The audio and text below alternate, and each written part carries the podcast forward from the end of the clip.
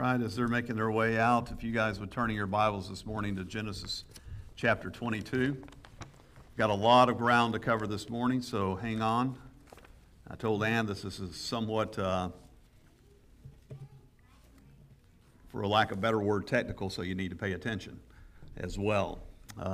So let's pray and ask God's blessing on this time as we just dig into His Word and see what He'll teach us this morning by His Spirit. Father, once again, we come before you. We thank you this morning, God, that you are gracious and good to us. We thank you for your word, and as Michael says, it is inspired, breathed out by you, and we thank you for it. We pray this morning that by your Spirit you would take this word, that you would make it alive in our hearts and our spirits today, God, that for your people, that they would walk away with a greater understanding of who you are and your plan of redemption. And perhaps for those that are here today who do not know you as their Lord, that this would be the day, Father, that you would peel back and reveal yourself to them. And your grace and mercy grant repentance. And we thank you in Jesus Christ's name, the name that is above all names. And we all said, Amen. All right, Genesis chapter 22, verses 1 through 14 is where we will be taking our text from today. And this morning, the first Sunday of the year in the Lord, the year of our Lord 2020, I'm going to kind of start a new series. I'm not sure how long I'll go on this, and it may be interspersed with some other things, but we're going to begin to talk about messages that deal with pictures of Christ out of the Old Testament. And it might surprise some that there are so many clear and vivid accounts that point to Christ and our redemption throughout the Old Testament scriptures. In fact, Jesus made it clear that he was written about in the Old Testament when he rebuked the religious leaders of his day concerning his deity. In John chapter 5, verse 46, Jesus said this. He says, "For had you believed Moses, you would have believed me, for he wrote of me." And if you go back and just do your homework and looking at that scripture, it was the time when there were religious leaders who were arguing with Jesus, and he was saying, hey, basically, I am life. I am eternal life. And he says, and they said, well, you know, Moses is our father. And he says, listen, if you believe Moses, then you would have believed in me because Moses wrote about me. And that's what we just want to set the stage for in coming weeks about seeing Jesus Christ out of the Old Testament, because not only did Moses write of Jesus, but Isaiah wrote of him. The psalmists speak directly of Christ as our Messiah, as our Savior, as our King. And I hope that these messages will comfort and convict us that we do indeed have the very Word of God in our hands. It would encourage us that this Word would encourage us with a confidence to take the sword of the Spirit, which is the Word of God, and that we would faithfully live and speak its truth to those around us. Amen. I'm glad you're with me, Steve. You know, let me just pause for a moment. Let me just pause for a moment and say that. I think that's part of the problem with the church today is they don't really believe that they have the living, active Word of God. Amen. If we were to understand that this book was written by 40 different authors, 66 different books, over a period of 1,500 years in 3 different languages on 3 different continents, and yet it proclaims the same story of redemption from Genesis to Revelation, perhaps that would help us to understand that we're holding the Word of God in our hands. And so with a confidence we can say and to talk and speak about this and not back up on the issues that face us today. I would hope so.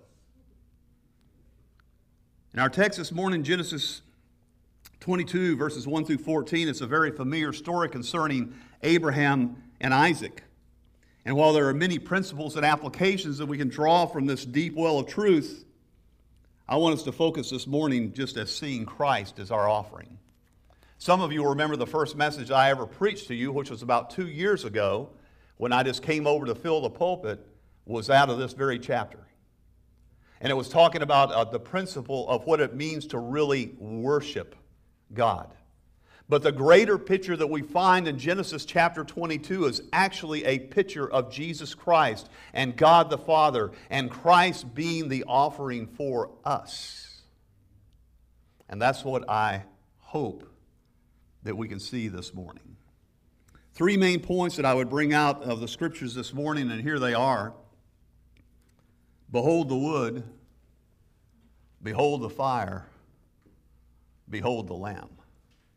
Behold the wood, behold the fire, behold the Lamb. Now let me just read to you, and I want to read to you, and bear with me, because I'm going to read all 14 verses out of chapter 22, the first 14. And I believe that it's important that we do this because, again, I'll go back to this and listen. You can hear me all day long, and what I would say has really very little to do, but the Word of God is what is active and alive, and it's what changes people's lives, right? So I want to focus on the Word this morning. It says this, chapter 22, Genesis. And it came to pass after these things that God did tempt Abraham and said unto him, Abraham, and he said, Behold, here I am. And he said, Take now thy son, thine only son Isaac, whom thou lovest, and get thee to the land of Moriah, and offer him there for a burnt offering upon one of the two mountains, which I will tell thee of. And Abraham rose up early in the morning, and saddled his ass, and took two of his young men with him, and Isaac his son, and he clave wood for a burnt offering, and rose up, and he went unto the place of which God had told him. Then on the third day, Abraham lifted up his eyes and saw the place afar off. And Abraham said unto his young men, Abide ye here with the ass, and I and the lad will go yonder and worship, and come again to you. And Abraham took the wood of the burnt offering and laid it upon Isaac his son. And he took the fire in his hand and the knife, and they both went them together. And Isaac spake unto Abraham his father, and he said, My father. And he says, Here am I, my son. And he said, Behold the fire and the wood, but where is the lamb for the burnt offering? And Abraham said, My son, God will provide himself a lamb for a burnt offering. So they both went of them together, and they came to the place which God had told them of. And Abraham built an altar there, and laid the wood in order, and bound Isaac his son, and laid him on the altar upon the wood. And Abraham stretched forth his hand, and took a knife to slay his son. And the angel of the Lord called unto him out of heaven and said, Abraham, Abraham. And he says, Here am I. And he said, Lay not thine hand upon the lad, neither do thou anything unto him, for I know now that thou fearest God, seeing that thou hast not withheld thy son, thine only son, from me.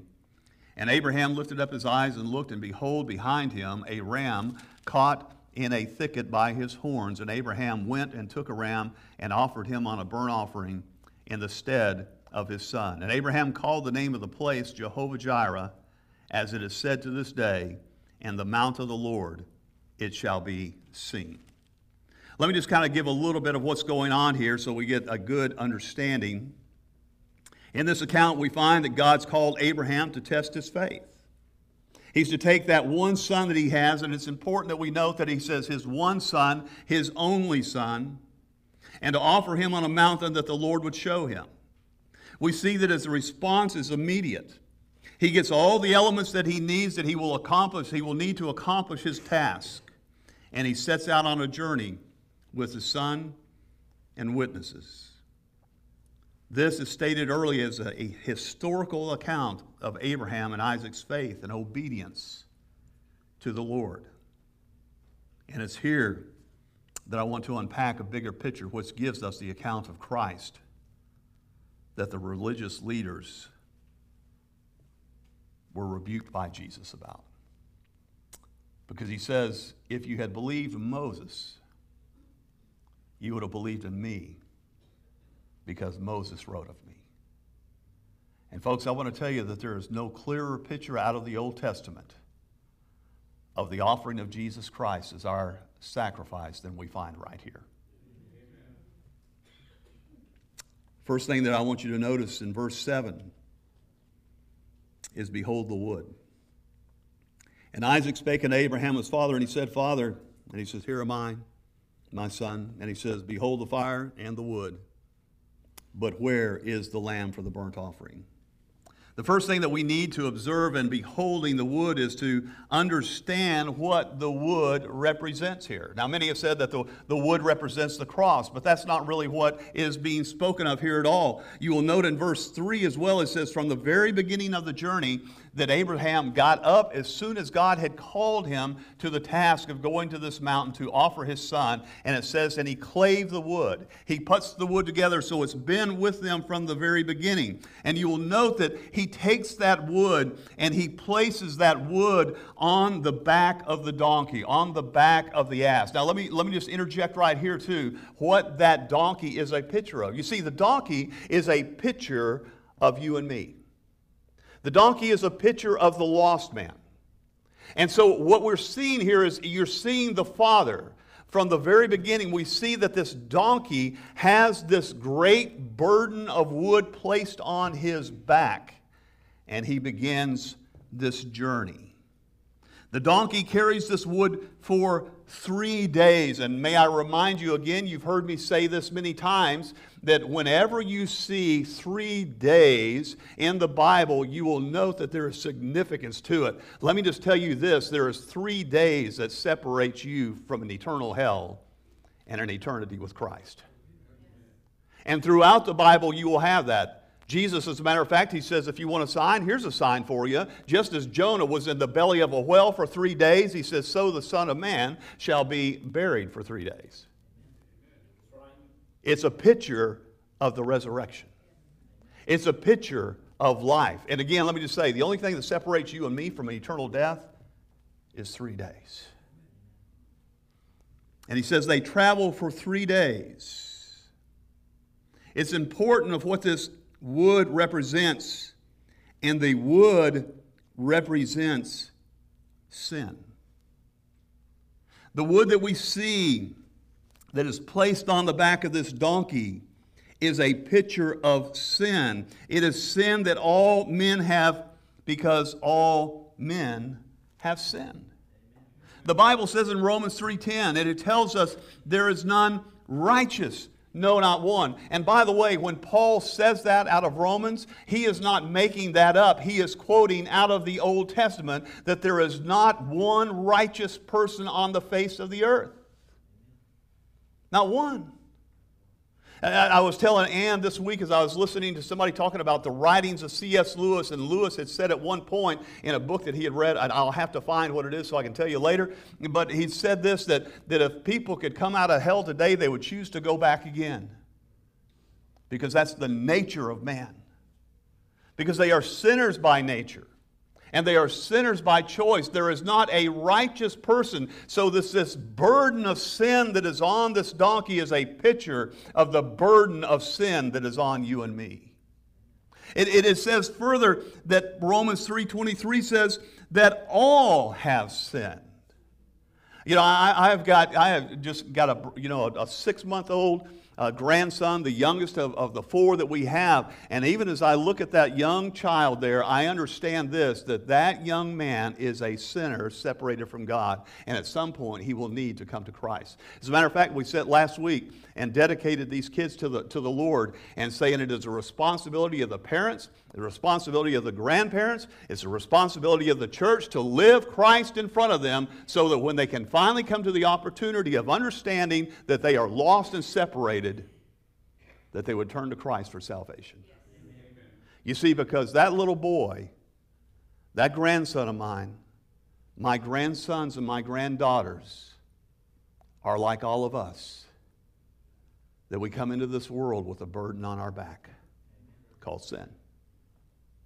That's the picture that we see here as this wood is on his back, and as he struggles along on this 3-day journey, this donkey bears the burden on his sin for those days. But notice here that what is happening in that 3-day time frame, you have the Father and the Son guiding that beast of burden along every step of the way. It's the Father and the Son that are with that beast of burden, leading him to that place of a place of where this sacrifice would happen. Can I tell you this morning that if you are here this morning, you ought to rejoice, because there was a time in your life that God the Father, through the Spirit, brought you to the place of understanding that you needed a Savior. You didn't figure that out yourself.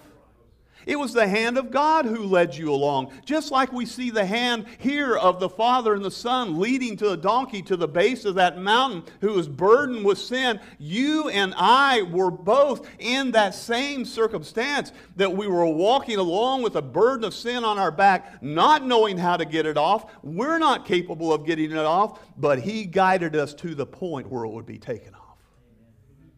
Isn't that a beautiful picture? Isn't that a wonderful thing? I hope you recognize that this morning.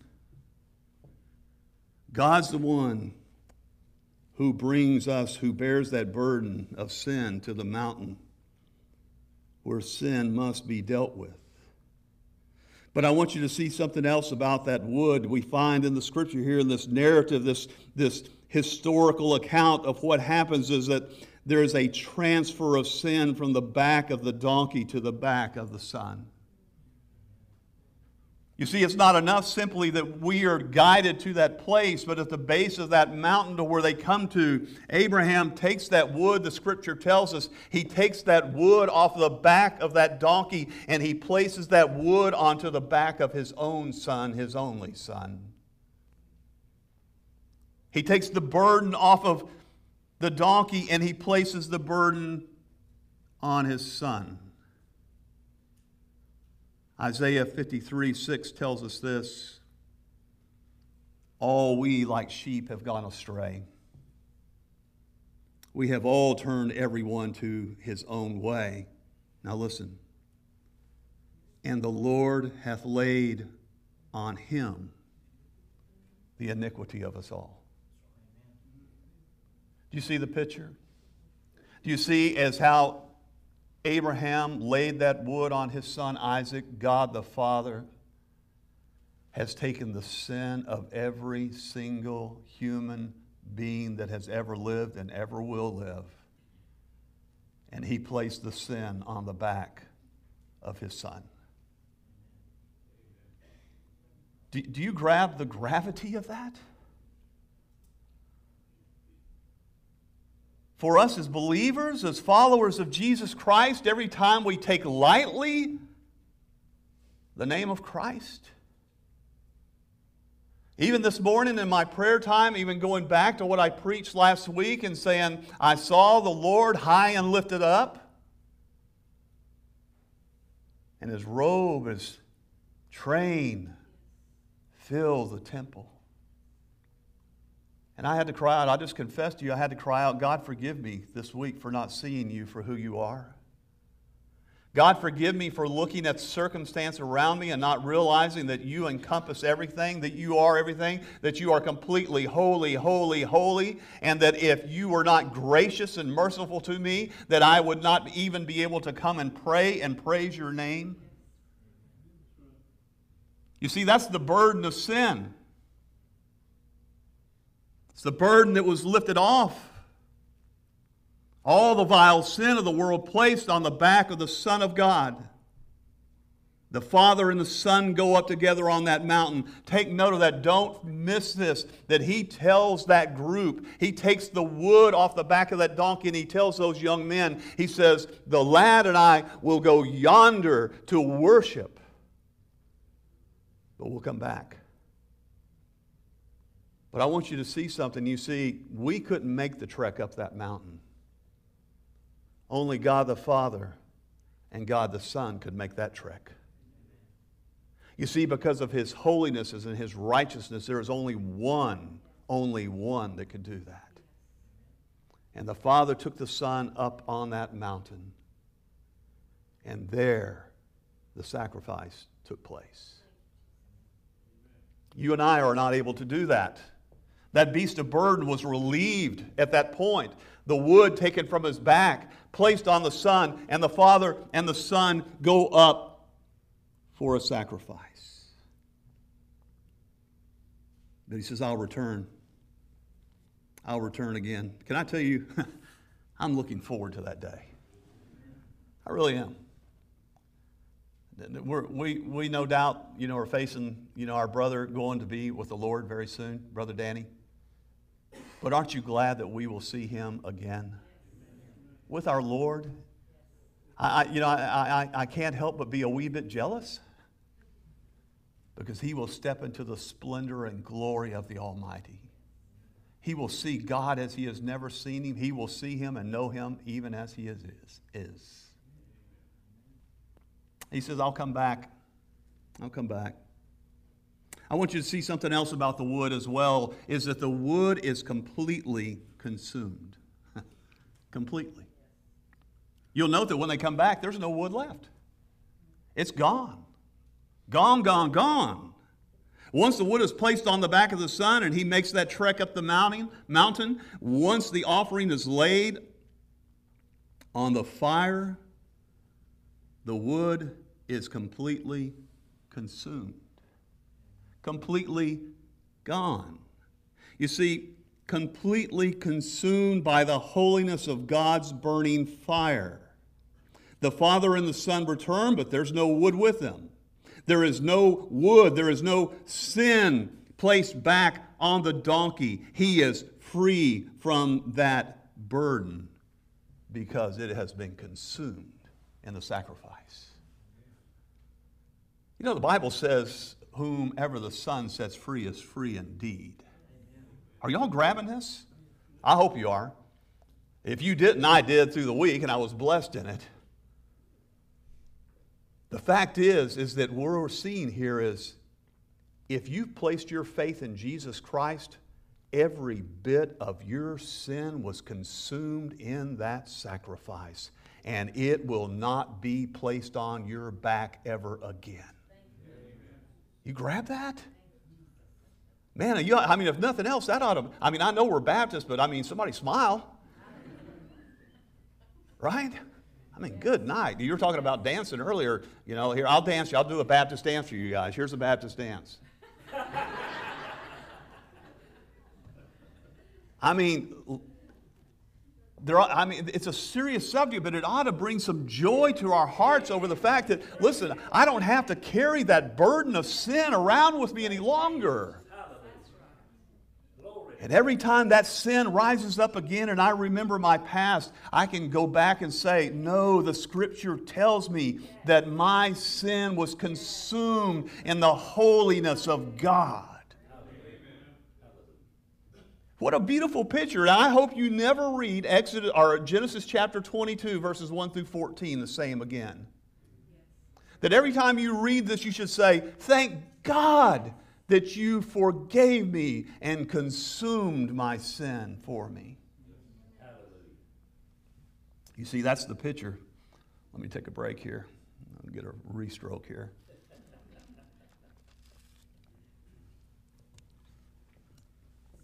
But I don't want you to see the wood this morning.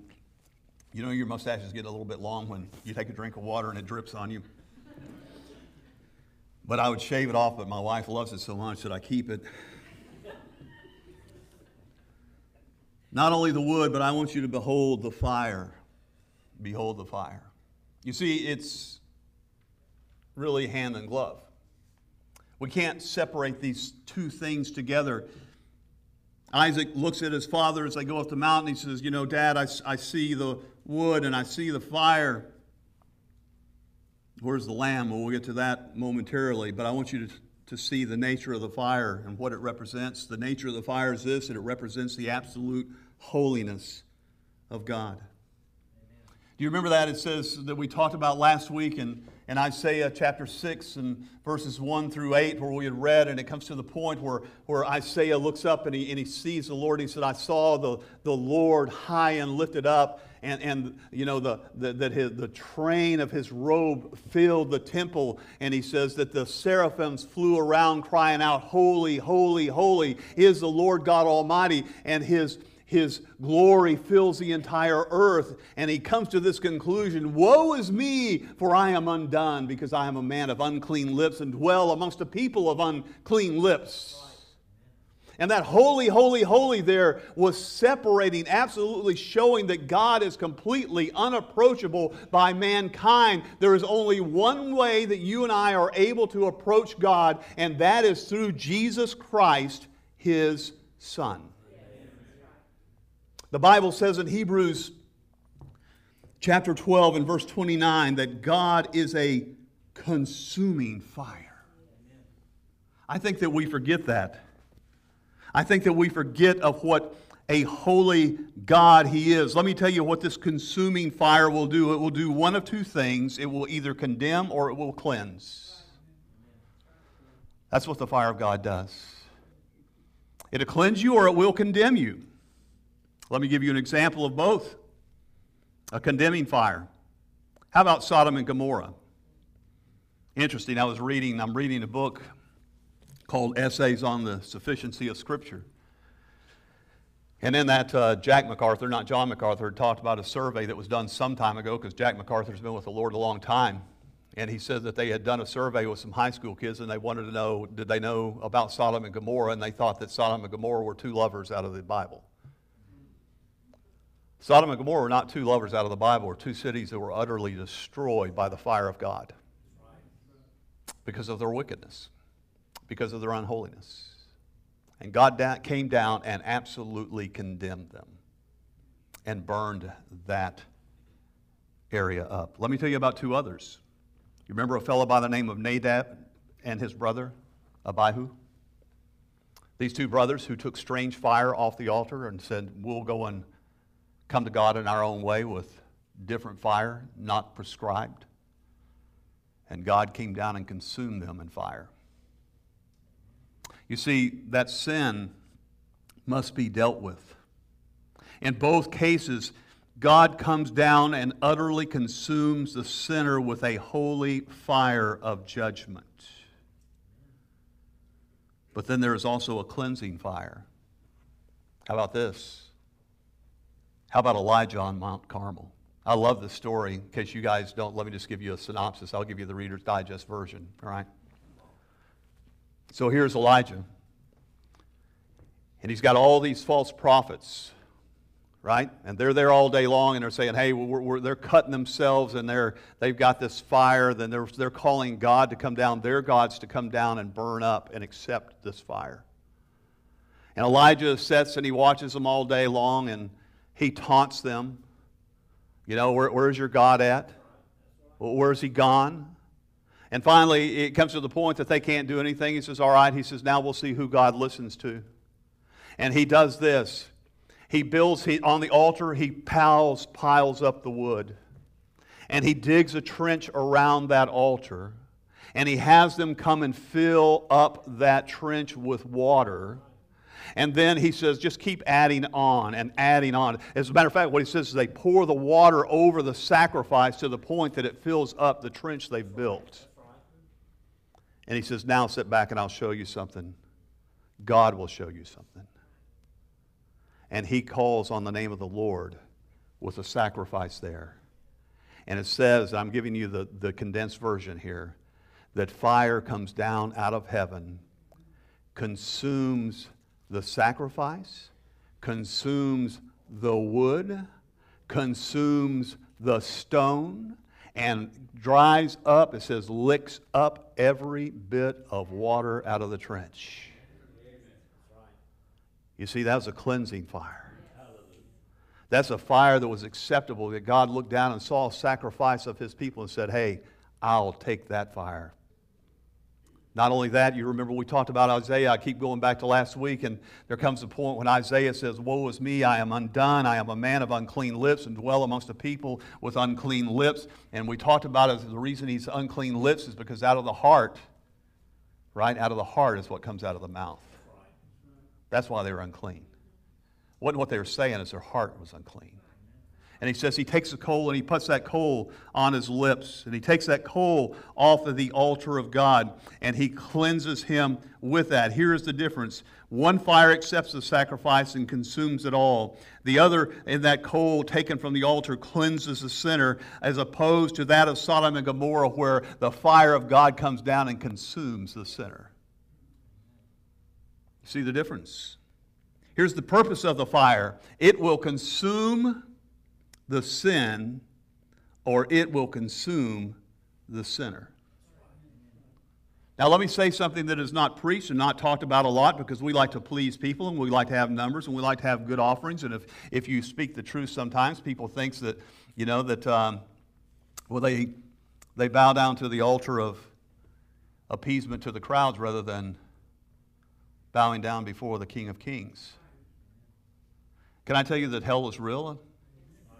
And that's really what we're talking about here. Can I tell you that here's what the Bible says about that?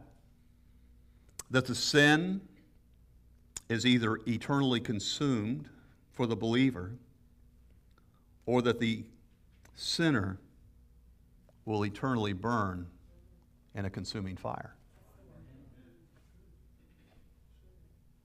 As a matter of fact, if you go to Mark chapter 9 and verses 43 through 46, all of those, in each of those verses, you will find the phrase,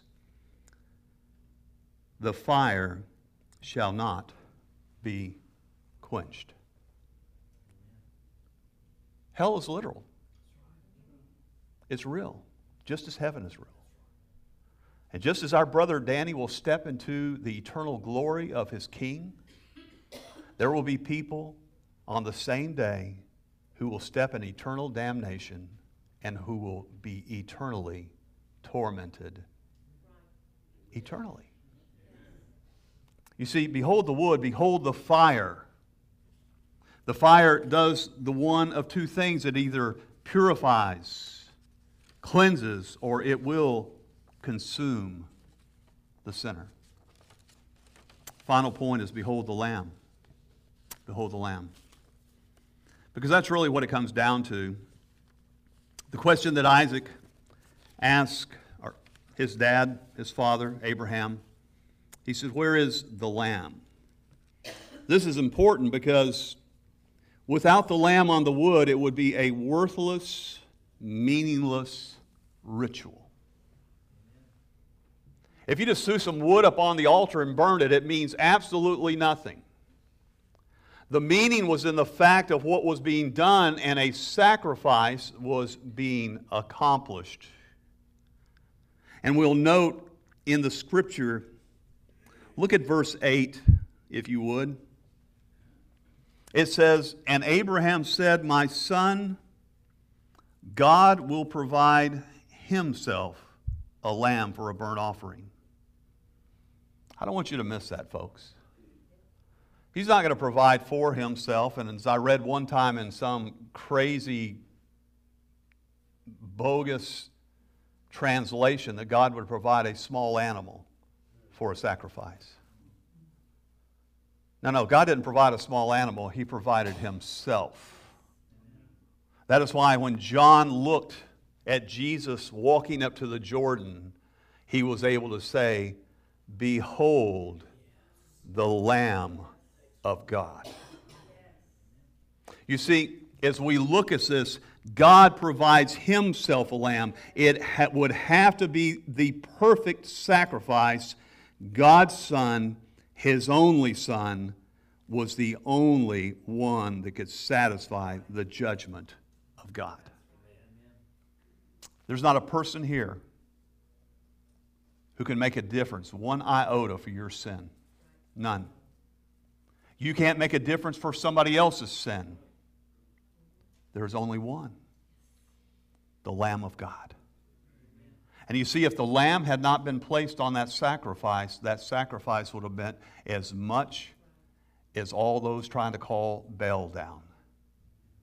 But when the right sacrifice is there, then it becomes acceptable to God.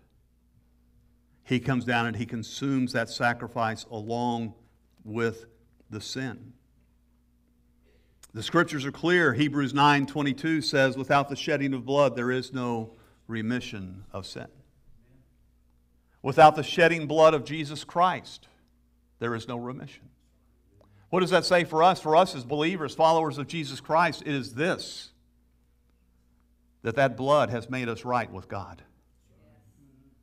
But if you're here and you don't know the Lord, you've never come to a place of repentance and turning to Him, my friend, It doesn't matter how much wood you burn, because He will come and consume you. Because the only thing that makes a difference is the blood of the Lamb. That's it. And you say, oh, Pastor, that sounds so archaic. That's okay. I'm archaic. I believe this archaic book because I believe it's the Word of God. I believe it's eternal in nature. I don't believe it's just a group of stories. I believe it is literally breathed out. That it's pure. That it's absolute. And that we can trust it. It will be the very thing that will either condemn you or absolve you. It's His Word. Isn't it cool? I mean, here this in Genesis, Bereshith. It's the word, Bereshith. It means the beginning. From the very beginning in this book, He said, I've got a plan of redemption. And it involves the Father, and it involves the Son, and it involves you. From the beginning. It's not something that just came up. As a matter of fact, we can go further back than that. The Bible says that this lamb that we're speaking of this morning was slain before the foundation of the world was laid. Now, that's mind-boggling. And I'm glad it's mind-boggling, because I like to know that I am serving a God that I will never be able to figure out, because He is infinite and I am finite. He is absolutely without sin, and I still struggle with sin. Aren't you glad for God's grace? Christ is our offering. He took our sin on His back and He bore it to Calvary. There He willingly laid down on the altar as a sacrifice, and God the Father judged our sin with the shedding of the perfect lamb as an offering. Think about that. Father and the Son go up on that mountain together. We heard the Son cry out, my God, why hast thou forsaken me?" When that heap of wood was placed on His back and He is laying and being sacrificed, consumed in the holiness of God. But can you imagine the Father crying out? The anguish of the Father as well, realizing that He had to offer His Son, because the only way that He could redeem us is by that perfect sacrifice. Oh, saints, don't take this for granted. Don't take this walk that He has granted you flippantly. Behold the wood. Behold the fire. Behold the Lamb. Here's the difference. You must accept that sacrifice. Turn from your sin to serve the living God of heaven, and you will be cleansed, or you will be judged for your sin that will result in eternal damnation. There is no in between. It is now. From the beginning, God has made a way of escape for us, and it is in His Son, Jesus Christ. Isn't it an amazing thing to have a book that is eternal, that has a story of redemption? And it's the message for us. Now, here's the challenge. It's the message for us to carry to the world. Don't make this a ritual. Don't come in here and think that we can throw some wood on the fire. Don't come in here and think that we can throw a little incense up in the air and think that we somehow please God. But recognize it as the sacrifice of the Almighty that allows us to move and live and have our being. Right? Father, we thank You for this great, wonderful day that You have given us. We thank You for Your holy word, which is able to do the things that no man is able ever to do. We thank You for Your Spirit, Father, And we pray now in the precious name of Christ our Lord, Hamashiach Yeshua, our Messiah. Father, we would pray today that you would quicken the spirits of men and women. Open your word to us, God. Change us. Change us, we pray. In Christ's name, amen.